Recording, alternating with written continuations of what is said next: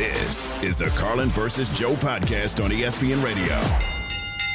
What's fascinating to me is that you could have a guy who's a defensive coordinator of a team. He was already the head coach of the team, and he's screwing them over twice.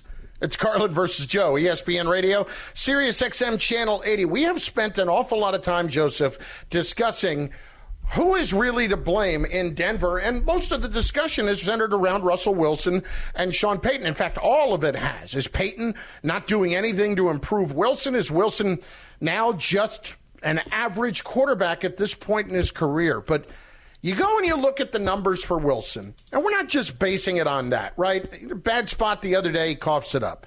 But you go and you look at the numbers, and they're better. He's actually playing better. And if you watch him, you can see him playing better.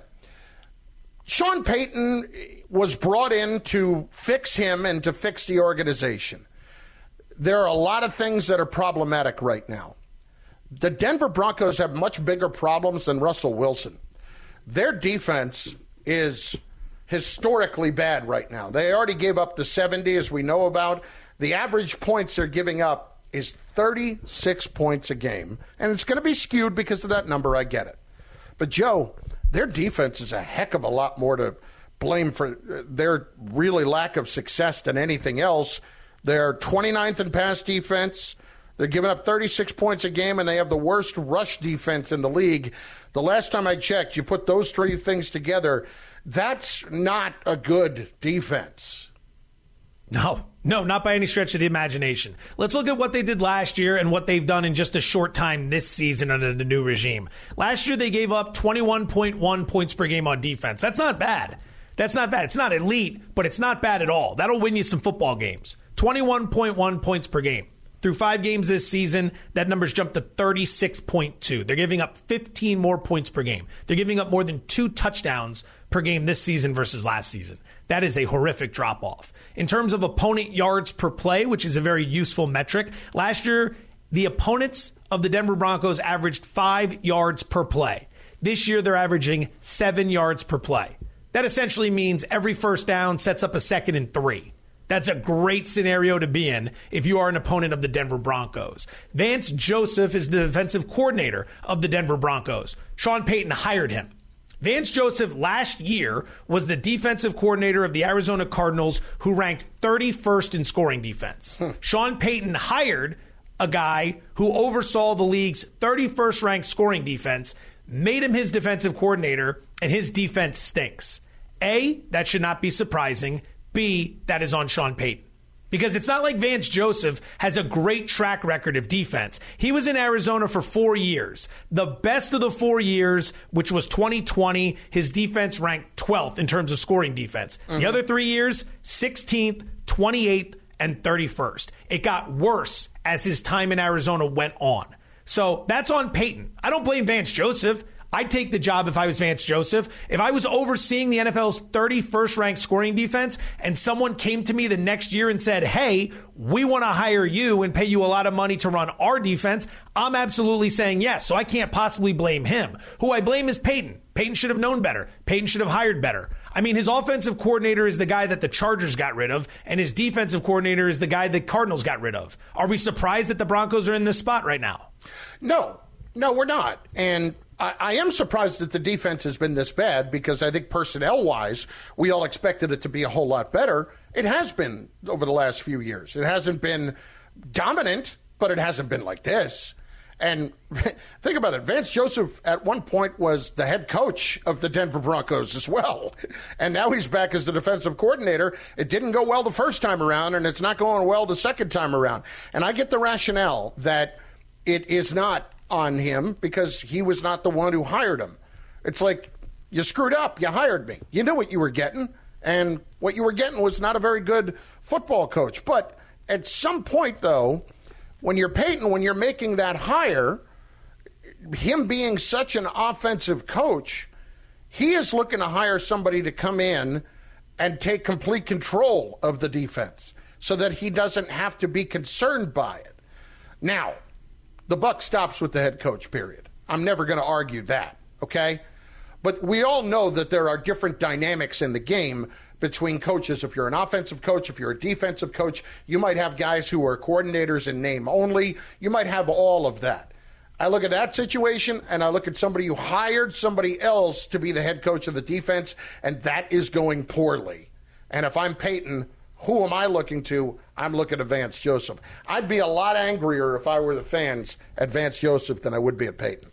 Well, with Payton, it's going to become real uh, interesting in the next few years to see where he takes this Denver Broncos team because the further he got away from a prime Drew Brees, the worse his teams did. And it's easy to point at, at Brees, especially at the end, especially at the end when they had that playoff game against Tampa Bay and their defense was absolutely phenomenal. And Brees couldn't throw the ball more than four yards down the field. So as a result, the Buccaneers just kept stacking the box and the Saints couldn't drive. That'll happen. Drew Brees is a Hall of Famer. He had the right to go out on his shield the way he wanted to. Payton wasn't going to pull him from that game like he should have, and that's understandable.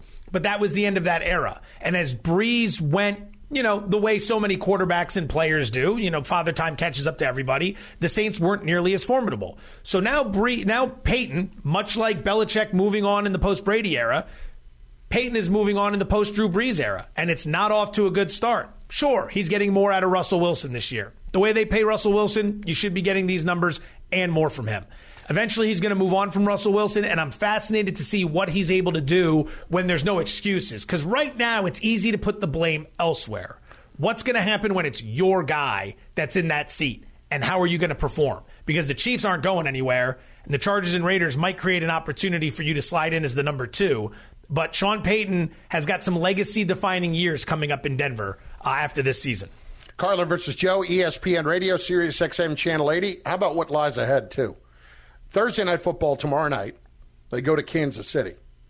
Then you got Green Bay at home. Then you got Kansas City at home. The next, two of the next three weeks, you get the Chiefs. And then a bye week and then a trip to Buffalo. First of all, I look at what is the number for tomorrow night right now? That's got to be 10 and a half. 10, 10 and a half? half? Chiefs 10 and a half. And we don't know. Do we know about Kelce yet? I don't believe we do. Maybe that's why the number is where it is. That's still a big number for was, a Thursday night game. Yeah, I would have thought that was two touchdowns. Uh, Thursday night game, let's see. I think a lower body injury. Kelce return. What are we talking about? Did not practice on the Kansas City injury report. I believe that may have been yesterday. Um, Monday afternoon. Okay. So, yeah, it's going to be interesting to see where that's at because I, I got to tell you, as bad as Denver has looked, I, am not laying 10.5 on Thursday night football if there's really? no Travis Kelce. There's Real. no Travis Kelce uh, in week one against Detroit. We saw what happened there. The offense struggled, and that was at home. But it was Detroit. It wasn't Denver. No, but I, I don't. gave you all these terrible defensive numbers. I know. It's just so many points on a Thursday night. See, you're the second person that's come to me this week and, and just basically like Kansas City's a lock, right? Like, are we really I, maybe maybe I'm misthinking. Maybe I'm overthinking this. I just I, I, that's a ton of points for a Thursday night divisional game. And it's funny. I still think it's light. You still think it's like you thought it was going to be two touchdowns? Yeah. Well, that and I didn't take the Kelce part into into uh, account. So that it's not like he matters. It, he no one's talking about him this year. Listen, I, I I look at that right now, and boy, ten and a half. I think I can make that happen. All right, so you get so we're gonna have to figure some stuff out tomorrow. We're thinking about Kansas City right now, huh? I, I don't right have a now. strong lean one way or another. It was just the initial reaction was that's a lot of points for a Thursday night divisional game, considering Travis Kelce, even if he plays, isn't going to be 100%. You know what I'm excited for? What's Later that? on today, toward the end of the show. Day betting alert! Ah, yes. Day betting alert! Ah, yes. Yes. I went with right. the family yesterday. I backed your Rangers. I was and able to get happened? that one. And what happened? It worked it was well. Over in the third inning. I That's needed that happened. one too because I was dead wrong on everything that happened earlier in the day. Thank God I spent all that time talking about how great Sonny Gray had been just to watch him get lit up immediately in the first inning of that game.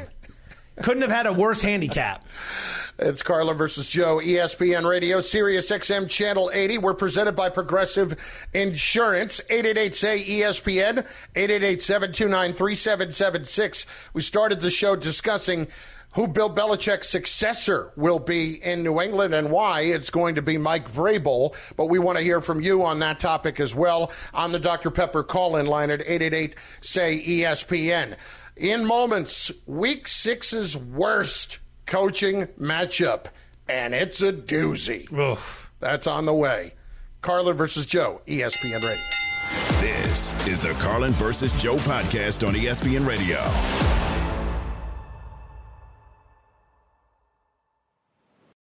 Passion, drive, and patience. What brings home the winning trophy is also what keeps your ride or die alive. eBay Motors has everything you need to maintain your vehicle and level it up to peak performance. From superchargers, roof racks, exhaust kits, LED headlights, and more. Whether you're into speed, power, or style, eBay Motors has got you covered. With over 122 million parts for your number one ride or die, you'll always find exactly what you're looking for. And with eBay Guaranteed Fit, your part is guaranteed to fit your ride every time or your money back. Because with eBay Motors, you're burning rubber, not cash. With all the parts you need at the prices you want, it's easy to turn your car into the MVP and bring home that win.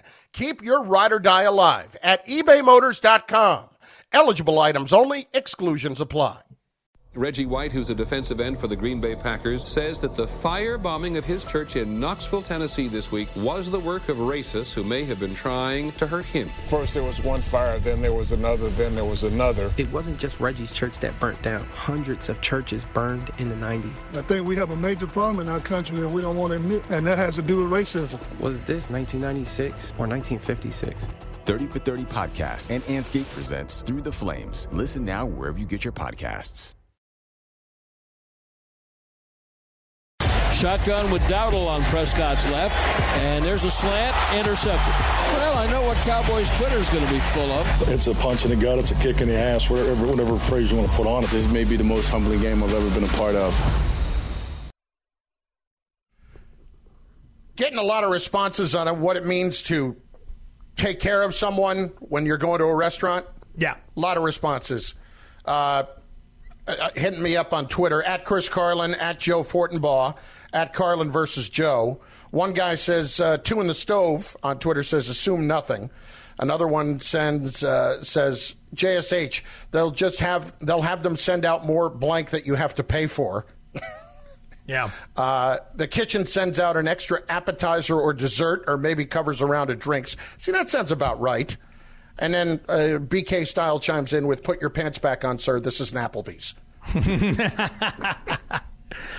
I mean, if they're going to take care of you, something's happening, but you got to understand is it the reservation? Is it a tough reservation to get? That might be it. Is it a meal? You never know. But I like the initial text or the initial tweet of just don't assume anything. Don't assume, Assume anything. It, you got to understand the character of the person saying it. Yes. Right? If that Yes. if, if that person's well established as someone who takes care of people, then you can assume the best, or at least hope for the best. I had a guy one time, this guy who I just knew was, I knew him, and he was completely untrustworthy, and he handed me like an invitation to a Super Bowl party. It was Yeah. during the Super No. Bowl week. And he handed it to me, and I brought it to the door of where this party was supposed to be. Like, he may have just been handing me out a flyer on the street. they looked at me like, what the hell is this? Yeah, no, that doesn't get you anything. Turn away. And by the way, you're not dressed to come in here anyway. Fun Carlin. Super Bowl party. Uh, Oh yeah, no, it, I wouldn't know. I didn't get in. Carlin versus Joe on ESPN Radio. You know, um, this on Monday night has just a possibility to be a clash of the Titans, uh, one of the all-time great matchups of ineptitude in coaching, and when you get a chance to see Mike McCarthy go up against Brandon Staley and who can screw up the game more. Like to me, how do we get that onto some sports books? How do we get some odds on who's going to win that particular matchup? Who will make more mistakes? How many times will Staley go for it on fourth and two at his own nine? I love this. I, I think this has the opportunity to be one of the best Monday night or primetime games we could see all season. Dallas coming off the loss to San Francisco, Chargers coming off the bye after an 0 2 start. They've won two in a row. They're going to host the Cowboys with the Cowboys laying two and a half points, which is very interesting considering what we just saw from their defense going against Justin Herbert and that Charger offense. Austin Ekeler came out and said this week that he's 99% sure he's going to play on Monday night, which is a big boost for the Charger offense. I mean, converging storylines here. Chargers win this game. They move to three and two. They're very much back in the hunt for a wild card berth. I'm not going to go so far as to say they're going to threaten for the division, but they're very much back in the playoff conversation. But more importantly, a win for the Chargers means a loss for the Cowboys. And that would be three losses in four weeks. And suddenly, the train's coming off the tracks in Dallas. Because we're no longer talking about, all right, maybe you're not in tier two, right behind San Francisco and Philly. Maybe you're tier three. We're talking about whether or not Mike McCarthy makes it through the end of the season. Because you don't want to get out coached and lose to Brandon Staley, especially in prime time. Brandon Staley's the guy that everybody out coaches for the most part, based on some of the decisions he makes and the way they execute. One fun fact to keep in mind for this game if you're rooting against the Cowboys is that they're off a game against the Niners. Since the start of last season, teams are 2 and 18 straight up and 4 14 and 2 against the spread the week after playing the 49ers. 2 and 18 straight up. The 20 games that have taken place after a team has played the Niners, 18 of those have been losses. Keep that in mind. It is a very physical game when you play the San Francisco 49ers. It is a very taxing game when you play the San Francisco 49ers. Historically, or at least from a recent history standpoint, Dallas is in a very unfavorable spot. And oh, by the way, it's on the road, it's Monday night, and the Chargers are coming off the bye. Can you imagine, Carlin, what we're talking about Tuesday morning? If the Cowboys have lost three and a, three of four to the Cardinals, a blowout to the Niners, and then Brandon Staley and the Chargers? Well, here's the ideal scenario for me at that point. It is the Cowboys not only lose the game, but Staley did something late in the game to, in essence, hand the game over, and they still lose. Like he does his little fourth and two from the 12, goes for it, gives the Cowboys the ball at the 12 yard line with a minute left, down four, and the Cowboys end up coughing it up three plays later. Cowboys like, end up not having enough time on the clock to get into the end zone despite being 12 yards away. Like the clock just expires because they can't get on the ball in time. I have or to tell you. Prescott just throws a key interception in that spot and then boom, radio gold the next morning. You know what you just did?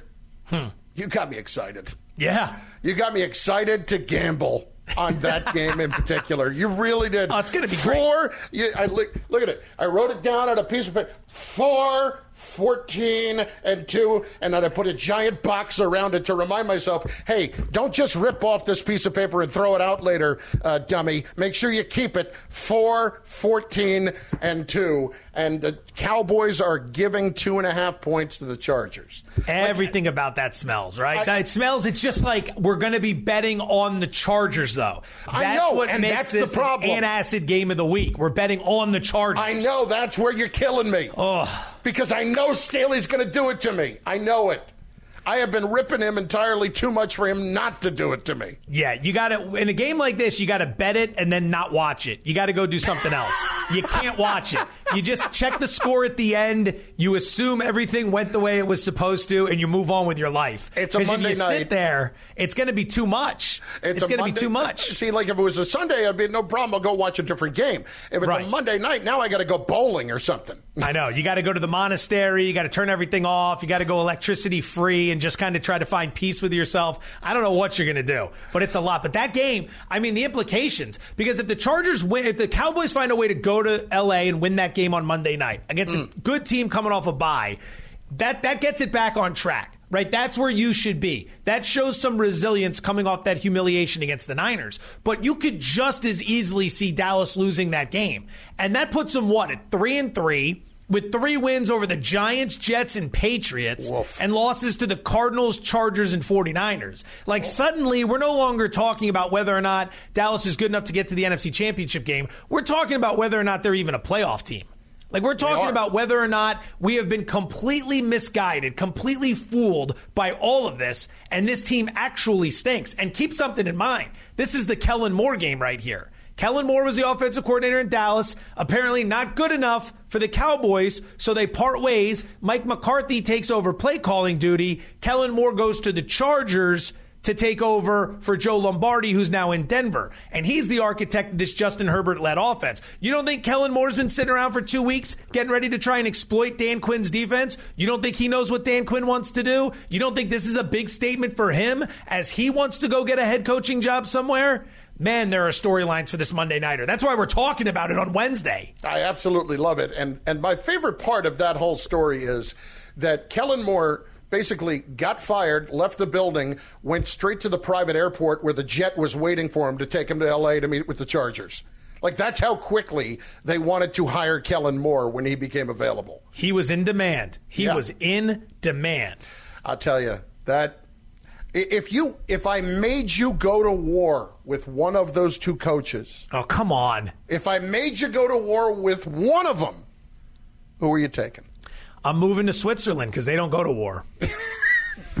they play it right down the middle. They want all your banking information and all your money. That's all they care about. That's me. Give me your money. I'll give you a secret code to get your access funds. You can hide your you can hide all your taxes and everything in Switzerland. That's what I I don't want to go to war with either of them. I I I'd probably Good God, man. I can't believe I'm going to say this. I, I probably I can't do it. I can't say Staley. I want to say Staley because I like the fact that he's aggressive. I think Staley makes good decisions. I think the execution's awful. But if I'm in war, I need good execution. On the flip side, if I'm dealing with McCarthy, it's like I feel like I'm going to have a chance to win the war, and then there's going to be a situation late where we just decide, eh, and we run out of time. Or, oops, we ran out of timeouts. Or we burned all our challenges four minutes into the game and we got no opportunity left. see what I'm saying? Like you can't, you just, you can't trust can't either guy. play clock. That's yeah, exactly. Like that's why.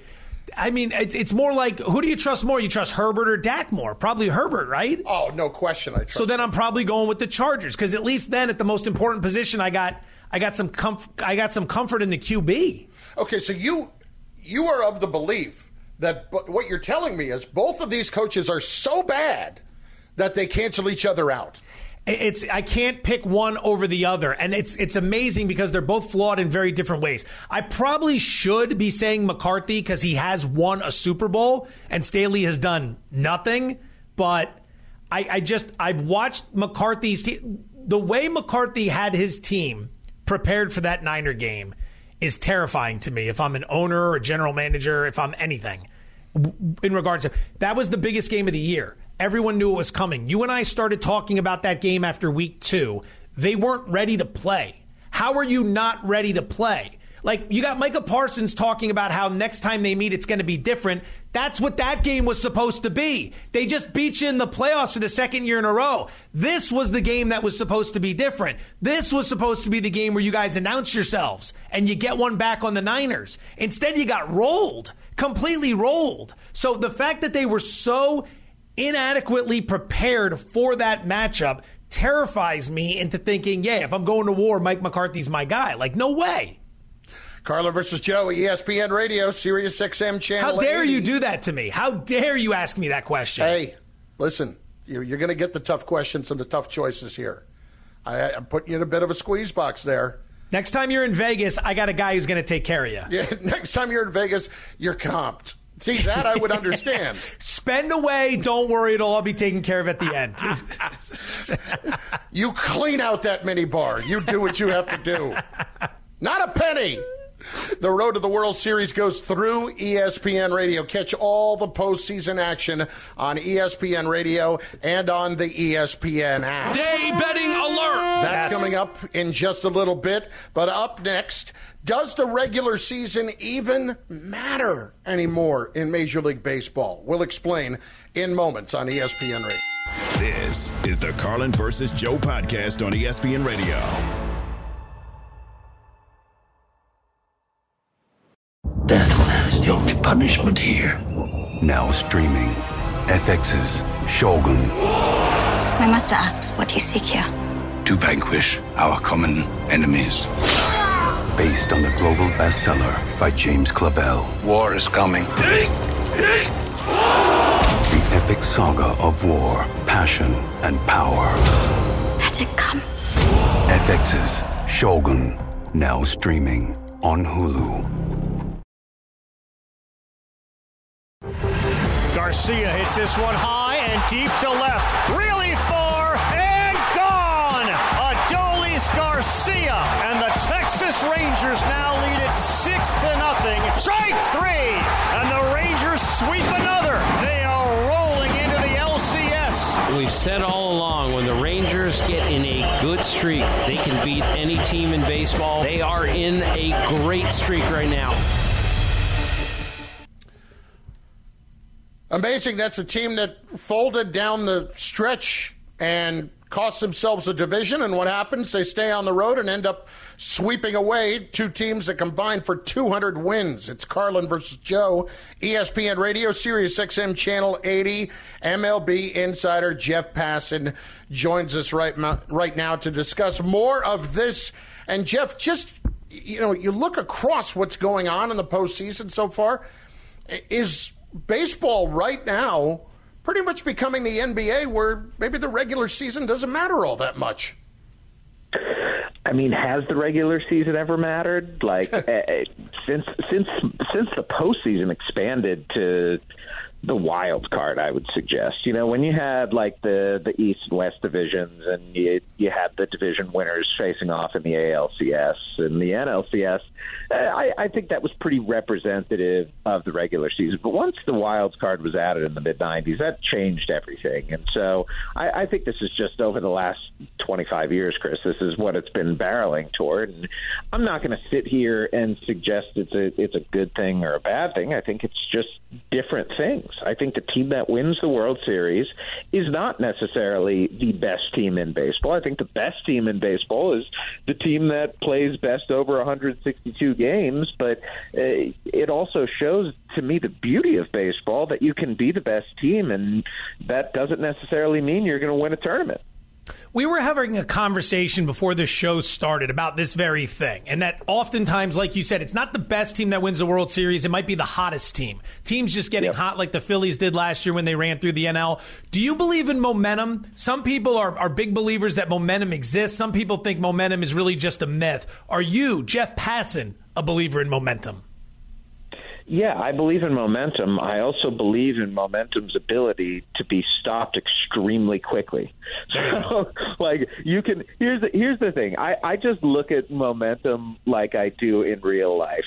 When any of us is doing something well, it feels good, and when you feel good, generally speaking, you're going to do something better. You're going to be in a better uh, state of mind to succeed. Uh, then, when you stop doing that thing well well, you can start questioning yourself, and that puts you in a more difficult position to succeed. So, yeah, of course, momentum exists, just like clutchness exists. It's impossible to measure. I don't think it's nearly as important as people want to uh, assign to it, but uh, to to ignore the idea that something like doing well will keep you on a track to do well, I think is is a foolish thing and and something that's just wrought by people who are so consumed with data and believe that data can tell every story that it doesn't involve the human element when we're all human beings who are playing these games. Jeff Passan, ESPN, NBA, uh, NBA, MLB insider with I, I us. can be an NBA insider if you want to. Like, well, I know, and like, you're who, very Woj who? Honestly, listen, I know you're versatile. There's no question, and I had it on my brain because of the first question I asked you. But let, let's get to the the Braves and the Phillies later this afternoon. Jeff, what does this start in particular mean for Aaron Nola and kind of where his standing is, especially headed into free agency.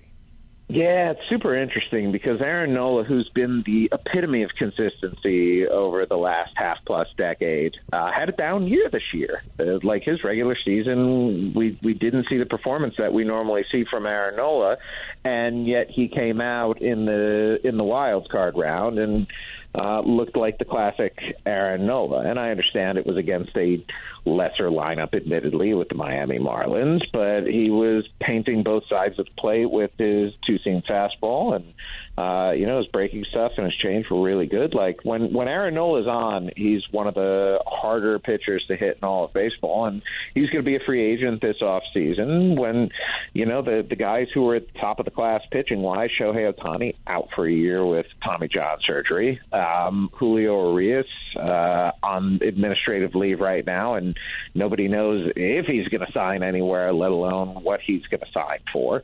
Um, so Nola is up there. Uh, uh, not quite with uh, Yoshinobu Yamamoto, who's probably going to be the highest paid just pure pitcher in the class, but uh, Nola's going to be wanted by a lot of teams. And while I understand that one start in the playoffs does not a free agent contract make, these are the sorts of starts that get into, uh, I mean, when we're talking, you know, nine figure contracts, get into owners heads as much as they do executives and owners say i need a guy who's got that pedigree and who's got that postseason performance to be on my team because i want him to do that uh, for the team that i own Diamondbacks were a team during the regular season, won a bunch of games, but had a minus point, or I should say run differential, as we're talking about baseball right now. So it's generally a red flag that maybe they're not as good as the record indicates. Then they get to the postseason. They run through Milwaukee. They're hammering the Dodgers right now.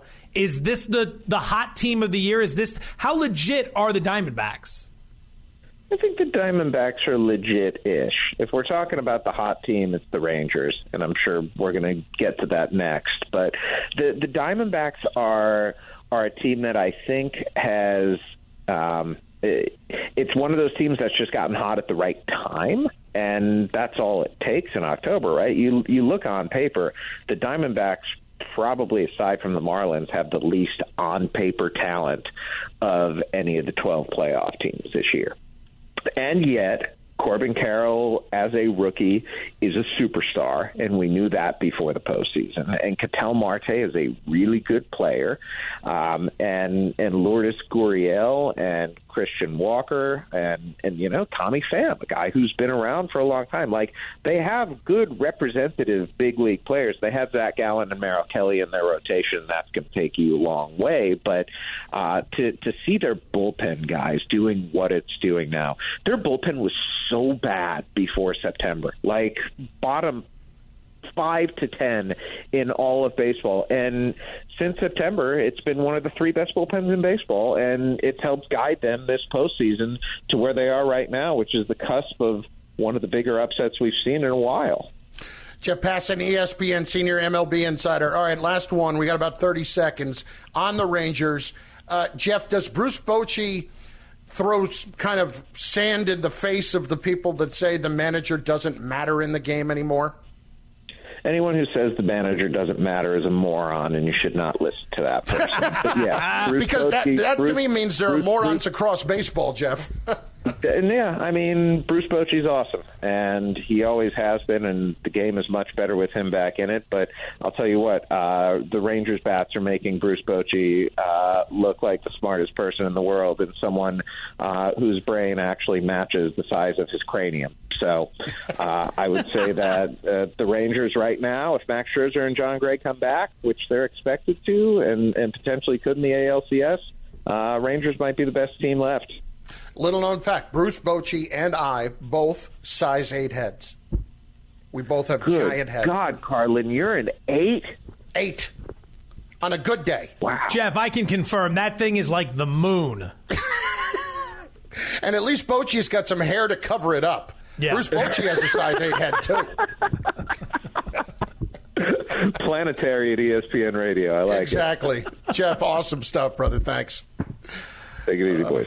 Jeff Passan, ESPN, uh, MLB insider. I had forgotten that Bochy had a size eight head, but yeah, size eight. Oh, I, I, covered that dome for a few years in the Bay Area. It's a big dome, but it's filled with baseball knowledge. I don't know if there's a guy who's got his finger on the pulse of his own personal clubhouse better than Boch. He knows what buttons to push and when to push them, and it's no coincidence he's got three World Series rings to show for it. Hey, he's full of baseball knowledge, and my head's full of pudding. What's the song that's always playing in your head? Hey! hey. Carlin versus Joe, ESPN Radio. Tomorrow on Carlin versus Joe. With the division series coming to a close, three time World Series champion David Ortiz joins the guys to look ahead to the League Championship Series. David David Ortiz with Carlin versus Joe. Tomorrow at 2.20 Eastern on ESPN Radio and on the ESPN app. This is the Carlin versus Joe podcast on ESPN Radio.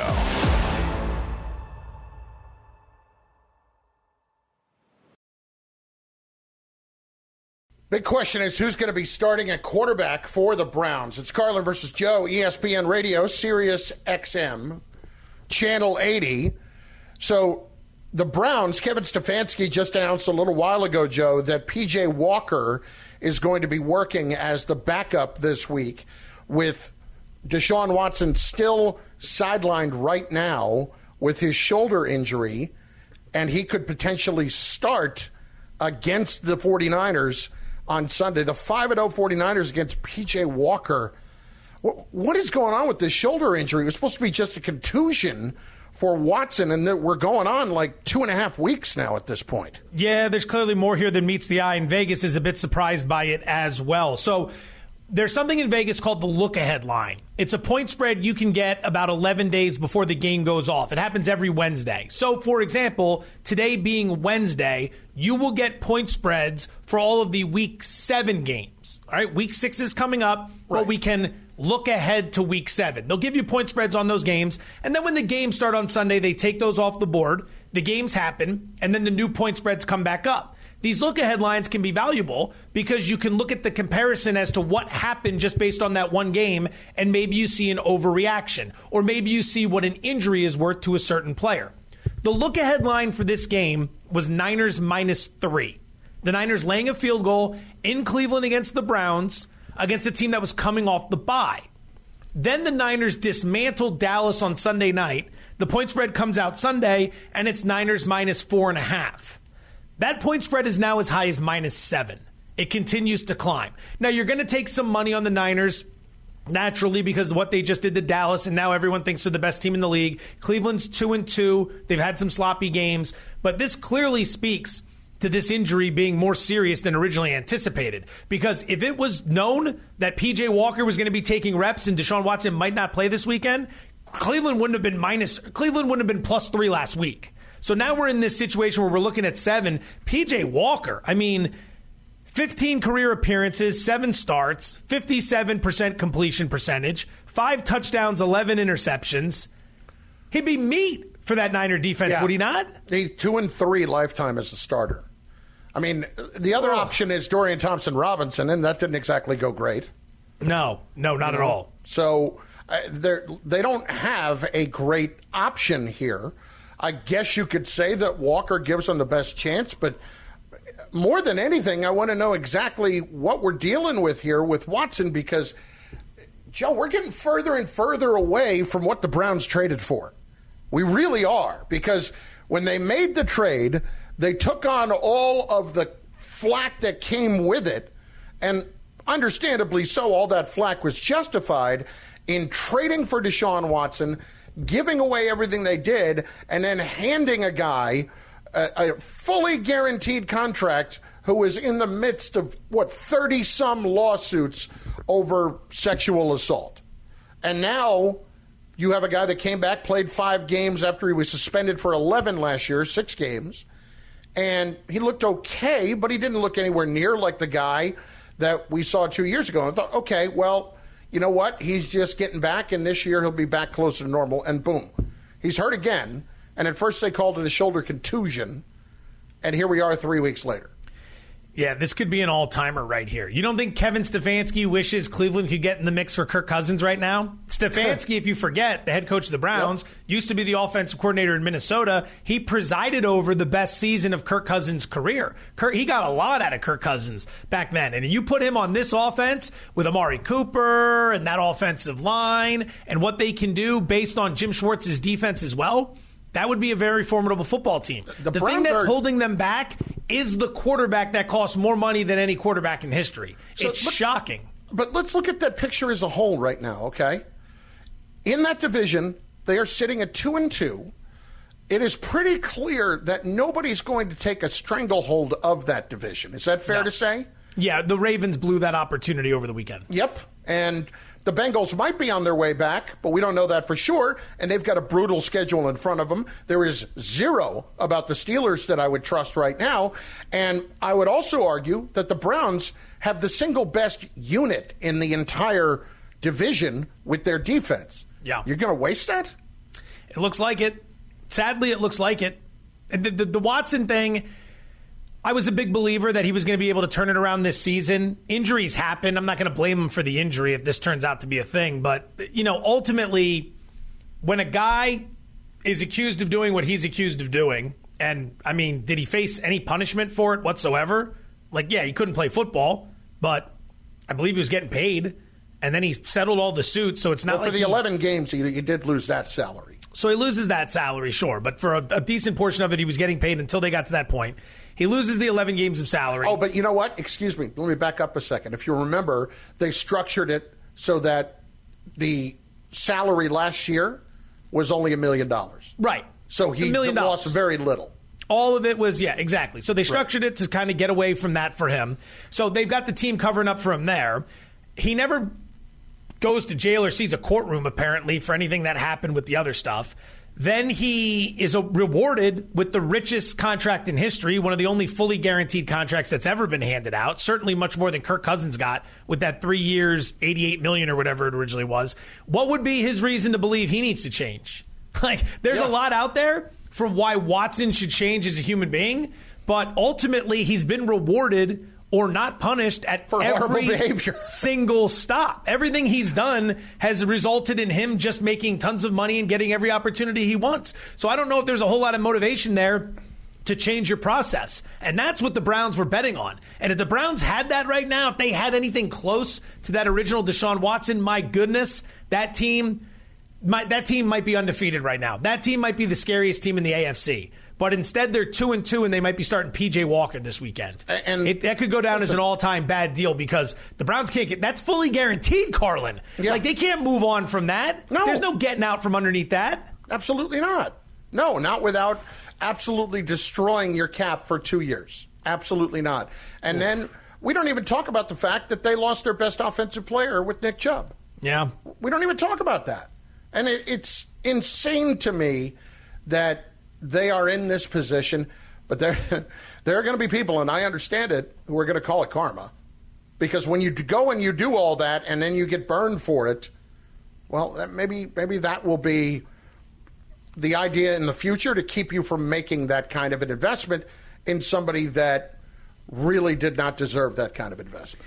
That's a deal that sinks an organization. It blows out a front office, it blows Yeah. out a coaching staff, and it leads to a total But reset yeah. if it doesn't work. And unfortunately, all those things will happen, but there was one person that was responsible for that deal happening, and it was Jimmy Haslam. That's it. He was more than willing to do it, and what anybody else ever said, none of that mattered. All he wanted was a winning quarterback. This is the Carlin versus Joe podcast on ESPN Radio.